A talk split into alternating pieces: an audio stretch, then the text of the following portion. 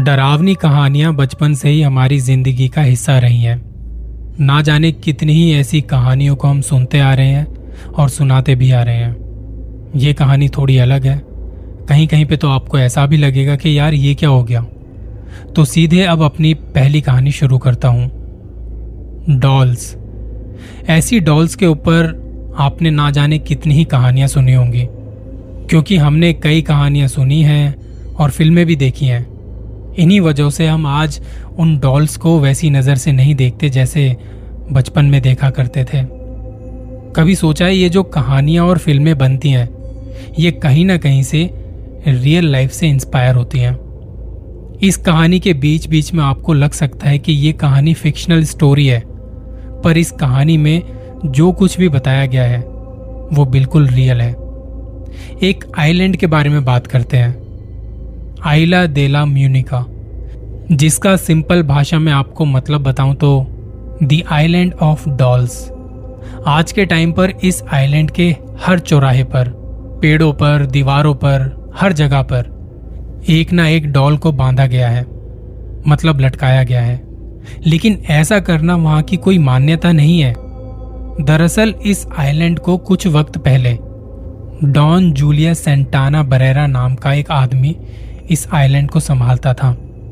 जब 20 के दशक में कहीं बीच में, वो अपनी वाइफ और बच्चों के साथ यहाँ पे आके रहने लग गया था। आप कह सकते हो कि वो इस आइलैंड का केयर टेकर था। और एक दिन ऐसा ही होता है, जब बरेरा यहाँ के पेड़ों की कुछ छटाई कर रहा था, तब वो देखता है कि इस आइलैंड के किनारे की तरफ़, वहाँ से एक लड़की की लाश तैरती हुई इस आइलैंड की तरफ़ आ रही है। वो फटाफट से अपना काम छोड़ के उस लड़की की तरफ़ जाता है और उसकी लाश के पास पहुँच के रियलाइज़ करता है कि वो डूब के मर चुकी है और उसकी लाश कहीं से तैरती हुई किनारे तक आ गई।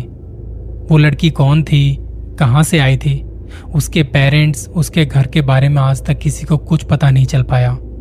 क्योंकि बरेरा के रिपोर्ट करने के बावजूद किसी ने नहीं कहा था कि उनके घर से या आस पड़ोस से कोई बच्चा लापता हुआ है।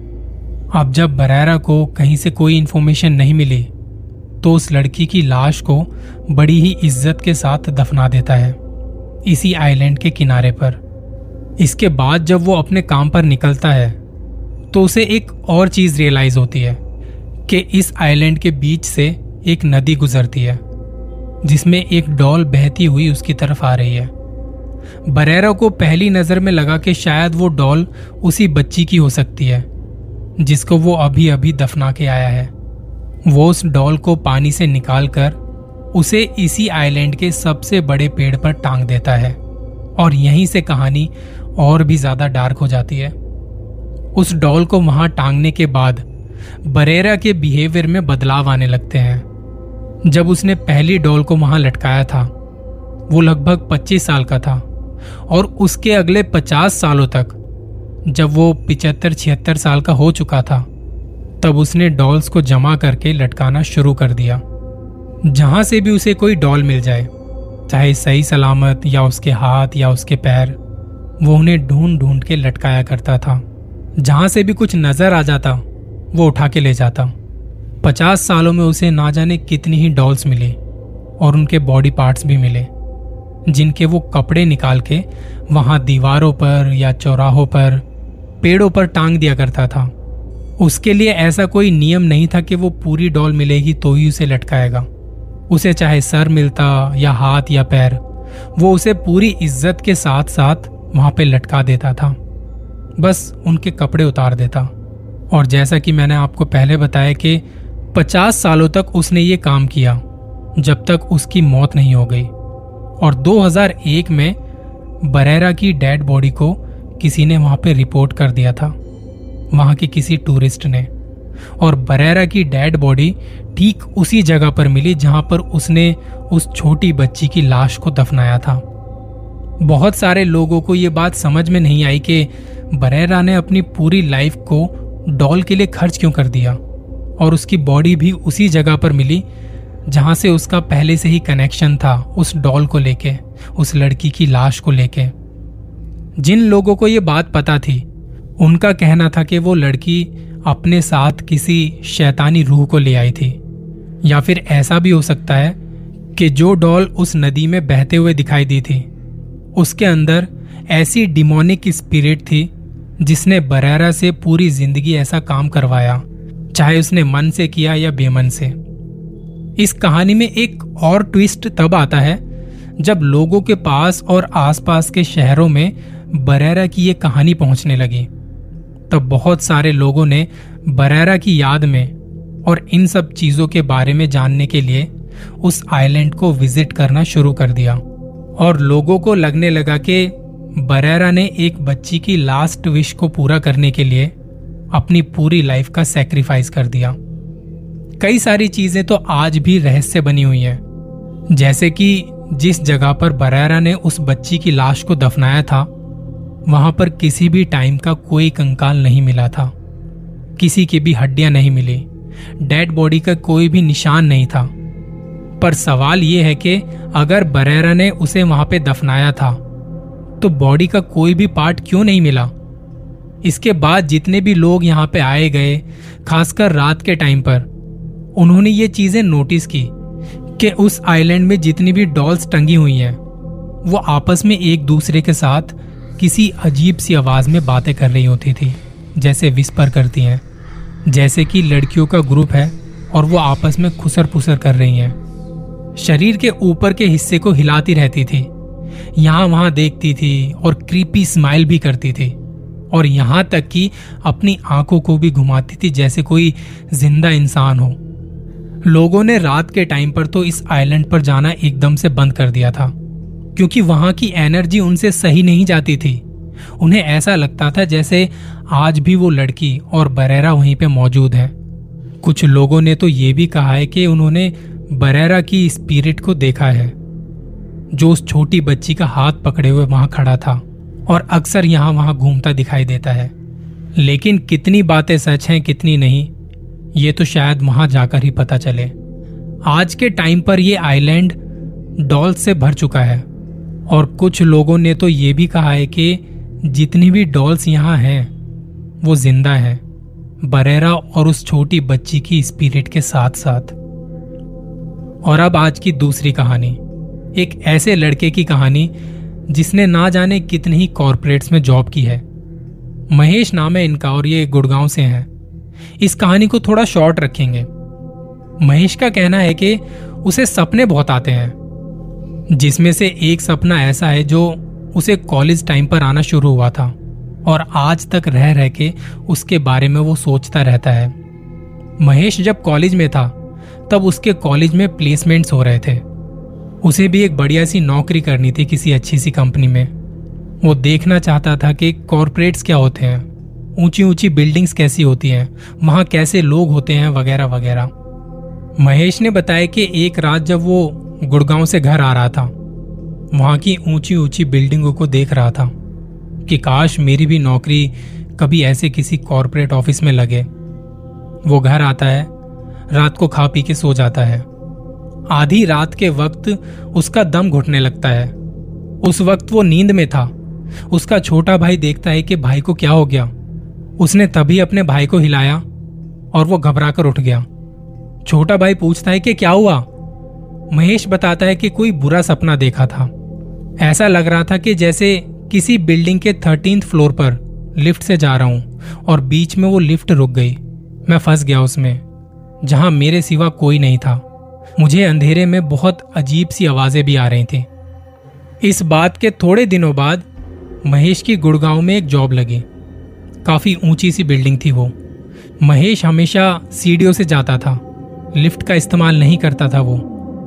थोड़े दिन तो वहाँ बढ़िया से निकल गए और एक दिन फिर से उसे वही सपना आया कि वो लिफ्ट में फंस गया है। ऐसा कई दिनों तक चला जब उसे सपने आते रहे। वो उन्हें इग्नोर करता रहा और थोड़े दिनों में वो सपने आने भी बंद हो गए। इस बात को लेकर महेश खुश था, बहुत खुश। एक दिन वो ऑफ़िस में लंच के बाद थोड़ा कहीं बाहर घूमने निकला था और तभी मैनेजर का कॉल आता है कि जल्दी से आ जा, अर्जेंट है, मैं एक जूम मीटिंग में हूँ। महेश जल्दी के चक्कर में लिफ्ट ले लेता है। उसे जाना था सेवन्थ फ्लोर पे, और बीच में ही एक झटका सा लगता है। लिफ्ट रुक जाती है। महेश को लगा कि ठीक है, अभी शुरू हो जाएगी। वो पैनिक नहीं हुआ इस बात से। वो घबराया नहीं। दो तीन मिनट बाद वहाँ की लाइट्स फ्लिकर करने लगी। वो जल बुझने लगी। और फिर महेश को अपना वो सपना याद आने लगा। उसने तभी इमरजेंसी बटन को दबाया, पर कुछ नहीं हुआ। वहाँ से कोई आवाज़ नहीं आई। मैं लिफ्ट में बिल्कुल अकेला था, बिल्कुल अकेला। उसने वहाँ लगा फ़ोन का रिसीवर कानों पे लगाया, पर वो भी काम नहीं कर रहा था। तकरीबन दस मिनट तक मुझे समझ नहीं आया कि मैं क्या करूँ। लाइट जा चुकी थी और मैं बिल्कुल ब्लैंक था। मैंने अपना मोबाइल निकाला और मेरे लिए एक अच्छी बात यह थी कि फ़ोन में नेटवर्क रुक रुक के आ रहे थे। एटलीस्ट उसका सहारा तो था। मैंने तभी अपने मैनेजर को कॉल किया। मैंने बताया कि मैं लिफ्ट में फंस गया हूँ और उन्हें मेरी आवाज़ ठीक से जा नहीं रही थी। मैंने उन्हें मैसेज किया और उन्होंने जाके सिक्योरिटी वालों को बताया। वो सारे लोग लगे हुए थे ठीक करने में। उस दिन सेकंड सैटरडे था और ज़्यादा लोग थे नहीं वहाँ पे। तो किसी ने इस तरफ़ ज़्यादा ध्यान नहीं दिया कि लिफ्ट रुकी हुई है। मैं उसके अंदर 20-25 मिनट तक फंसा रहा। वहाँ अंधेरे में मेरा दम घुट रहा था। और पता नहीं क्यों, मुझे ऐसा फील हो रहा था जैसे बहुत ही अजीब सी आवाज़ें लिफ्ट के नीचे से आ रही हैं, जहाँ मैं खड़ा था ठीक उसके नीचे से, जैसे वहाँ कोई फंसा हुआ हो। जब सिक्योरिटी वाले आए, तब उन्होंने मुझे निकाला। मेरा मैनेजर वहीं खड़ा था। उसने मुझे पानी पिलाया और तब से एक डर मेरे अंदर बैठ गया है। वो सपने जो मैं देख रहा था, कहीं ना कहीं मुझे वार्निंग दे रहे थे कि ऐसा नहीं करना। इसके कुछ दिनों बाद मैं अपने दोस्त से मिलने उसके अपार्टमेंट गया। और उसका घर यहाँ फोर्टीन फ्लोर पर था। अब मैं इतनी ऊपर सीढ़ियों से तो जा नहीं सकता था तो मैंने अपने दोस्त को फ़ोन किया कि नीचे आ जा मुझे लेने। लिफ्ट से जाना है, पर अकेले नहीं जाना। तू आजा पहले। वो आया और बोला, क्या हुआ? मैंने उसे बताया कि एक बार ऐसे ऐसे मेरे साथ हुआ था तो तब से एक डर सा बैठ गया है मेरे अंदर। हम लिफ्ट में चढ़े और ऊपर जाते जाते थर्टीन फ्लोर पर आके लिफ्ट एकदम से रुक गई। और मेरे अंदर फिर से वही सब बातें दिमाग में घूमने लगी। मैं खड़े खड़े काँप रहा था, मुझे पसीने आ रहे थे, और वो बेवकूफ़ लिफ्ट को खोलने लगा। थोड़ी मेहनत करने के बाद लिफ्ट खोल भी दी, और उसमें से वो निकल गया, और उसने मुझे भी खींच लिया। उस दिन के बाद मैं जब भी उससे मिलने गया तीन चार बार गया था, तब मैं लिफ्ट से नहीं, सीढ़ियों से रुक रुक के गया था। मुझे नहीं लेनी थी लिफ्ट। अभी रिसेंटली कुछ महीनों पहले मेरी वाइफ को हॉस्पिटल लेके जाना पड़ा। उसे जो डॉक्टर देख रहे थे, वो बैठे थे फिफ्थ फ्लोर पे। मेरी वाइफ की तबीयत ठीक नहीं थी। अब मैं उसे तो नहीं बोल सकता था कि सीढ़ियों से चलते हैं, वरना तो मैं हमेशा सीढ़ियाँ ही लेता हूँ अब। मैंने अपनी वाइफ को ज़्यादा परेशान ना करते हुए लिफ्ट का बटन दबाया और लिफ्ट आई। हम उसमें चढ़े और फोर्थ फ्लोर पर आके लिफ्ट अचानक से रुक गई। मेरे पीछे एक नर्स खड़ी थी। वो एकदम से बोली, फंस गए। और उसकी आवाज़ सुन के मैं और भी ज़्यादा डर गया। दो तीन मिनट बाद लिफ्ट खुली और मैं फटाफट वहाँ से निकला और डॉक्टर के पास गए हम। उन्होंने चेकअप किया और मेरी वाइफ को एडमिट कर लिया। शाम के वक्त मेरी सासू माँ आई, उन्हें लेने में नीचे गया। मम्मी की एज पिचहत्तर साल के आसपास है और वो इतनी सीढ़ियाँ नहीं चढ़ सकती थी। मैंने उन्हें तीन चार लोगों के साथ लिफ्ट में चढ़ा दिया और खुद सीढ़ियों से ऊपर जाने लगा। मैंने बोला, माँ, आप चलो, मैं आता हूँ। वो दिन है और आज का दिन है। मैं लिफ्ट से जाने के बारे में सोच के ही काँप जाता हूँ। पता नहीं मेरी लाइफ में ही कब तक चलेगा। कोई साथ होता तो भी डर जाता कि क्या हुआ। और अकेले में तो जो मैंने आवाज़ें सुनी थी, वो मैं आप लोगों को बता भी नहीं सकता। क्या सच में सपने कुछ कहते हैं? क्या वो बताते हैं आपके आने वाले कल के बारे में? मैं आज भी किसी लिफ्ट को देख के डर जाता हूँ। कितनी बार कोशिश की, पर लिफ्ट नहीं चढ़ पाता। नहीं चढ़ पाता।